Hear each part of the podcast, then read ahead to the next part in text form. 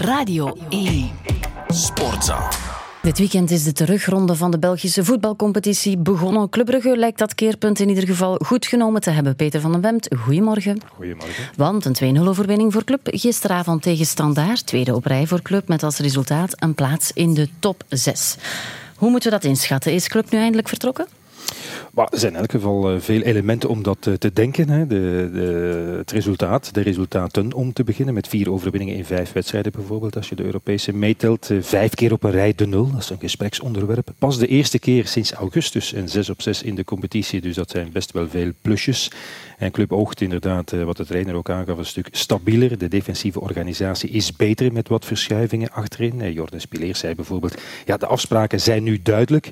Ik moet wel zeggen, dat is een beetje vreemd dat het tot december dan geduurd heeft. Maar goed, er is ook meer steun vanuit het middenveld. Dat zal ook wel eh, zijn rol spelen. Thiago was na zijn goals in Turkije ineens een andere spits geworden. Scoren, balvast, goed in de combinatie. Zinkernagel was bepalend. Dat was ook alweer geleden, ondanks het uh, volgehouden vertrouwen van de trainer van het begin van het uh, seizoen. Van Aken liet bijvoorbeeld toch nog eens zien dat wie bijvoorbeeld donderdag opmerkte dat het wel heel vlot liep, hè, die 0-5 zonder Hans van Aken. Toch vooral een grappenmaker is, denk ik. Hij is toch nog altijd onmisbaar, enzovoort, Maar enig voorbehoud uh, mag nog wel, denk ik. Hè, want die start was, van Club was echt verschroeiend en overrompelend. Uh, maar dat leverde één weinig kansen op. En daarna was het verval groot. En het vreemde was dat de spelers achteraf in interviews zeiden dat dat bewust was. Ze lieten de bal aan standaard, eh, dat daar zelf eh, weinig kon mee aanvangen. Maar de trainer achteraf was net daarover ontgoocheld. Hij begreep niet dat zijn ploeg ineens zo passief werd, ineens achteruit begon te voetballen. Gevraagd was dat dan toch blijkbaar niet. En oké, tegen een echt onmondig standaard, wat ik zei, eh, was dat gisteren geen probleem. Als je dat straks,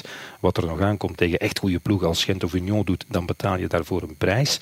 Nog opvallend, met Noosa en Scovolse zitten misschien wel de meest getalenteerde spelers van Club Brugge, in elk geval met de hoogst ingeschatte marktwaarde, op de bank. En eh, wat mij ook frappeerde in de interviews nadien, eh, Ronnie Deila en ook Zinkernagel, die man van de match was, eh, die leken in interviews op televisie toch enigszins bedrukt nog, moet ik zeggen. Ze leken getekend, zoals eh, mijn co-commentator Gert Vrij aangaf, door die lastige periode die ze hebben doorgemaakt. Of misschien stonden zij daar toch nog niet met de vaste en volle overtuiging. En oké, vanaf nu rollen we alles op.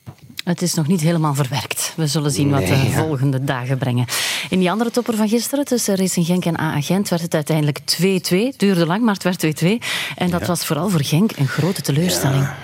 Begrijpelijk. Hè. De zoveelste klap voor Racing Genk. Deze keer in minuut 99 opgeteld bij die nederlaag in Firenze van de week. De bijna uh, exit in Europa daaraan gekoppeld. De nederlaag in Luik een week geleden. Dit was gewoon een horrorweek voor Genk. En, uh, en over de hele wedstrijd moet ik zeggen, overigens een echt wel hele leuke wedstrijd alweer tussen die twee ploegen, was een gelijkspel misschien niet onlogisch. Gent gaf ook veel te makkelijk twee doelpunten weg met een grote strikken rond. Maar goed, in het slot had Genk het dan ook weer gewoon moeten afmaken. Hè. Hoe vaak hebben we dat nu al niet moeten zeggen dit seizoen.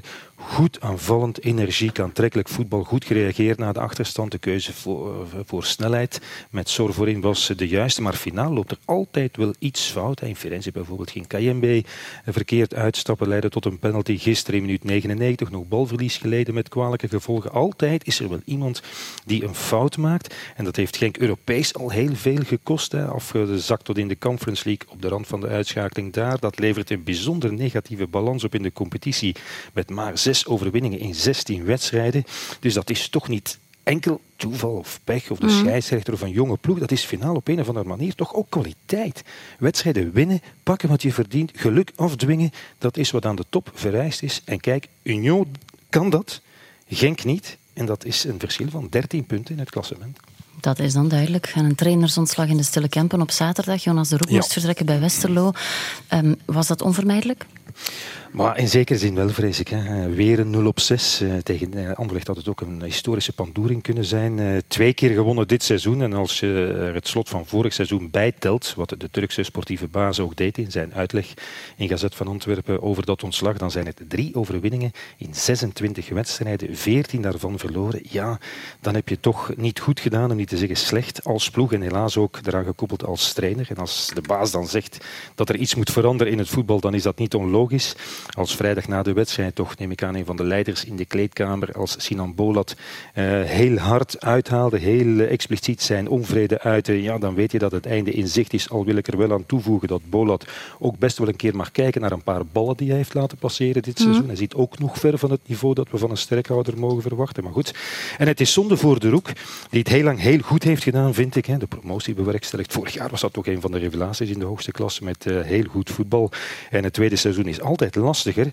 En er was natuurlijk al extra druk toch, omdat zeer opmerkelijk Westerlo deze zomer uh, aan transfers zoveel had uitgegeven als in alle vorige jaren in de clubgeschiedenis samen, of meer zelfs. Enkel Club Brugge had op een bepaald moment meer betaald, maar het was een gok, en dat heb ik ook gelezen in Gazet van Antwerpen, dat van de twaalf uh, spelers aan wie dat vele geld werd uitgegeven, er 10, 20 jaar of jonger waren. Ja, dat is toch op zijn minst onevenwichtig en dan kan het alweer een keer verkeerd lopen. En helaas is het dan de trainer die de prijs moet betalen, ook al is dat dan een heel goede, vind ik persoonlijk, als mm. Jonas Druk, die overigens in de Kempen uh, zeer gewaardeerd werd. Maar goed, het voordeel is, zo staan de spelers vol in de wind te beginnen vrijdag op het veld van KV Kortrijk.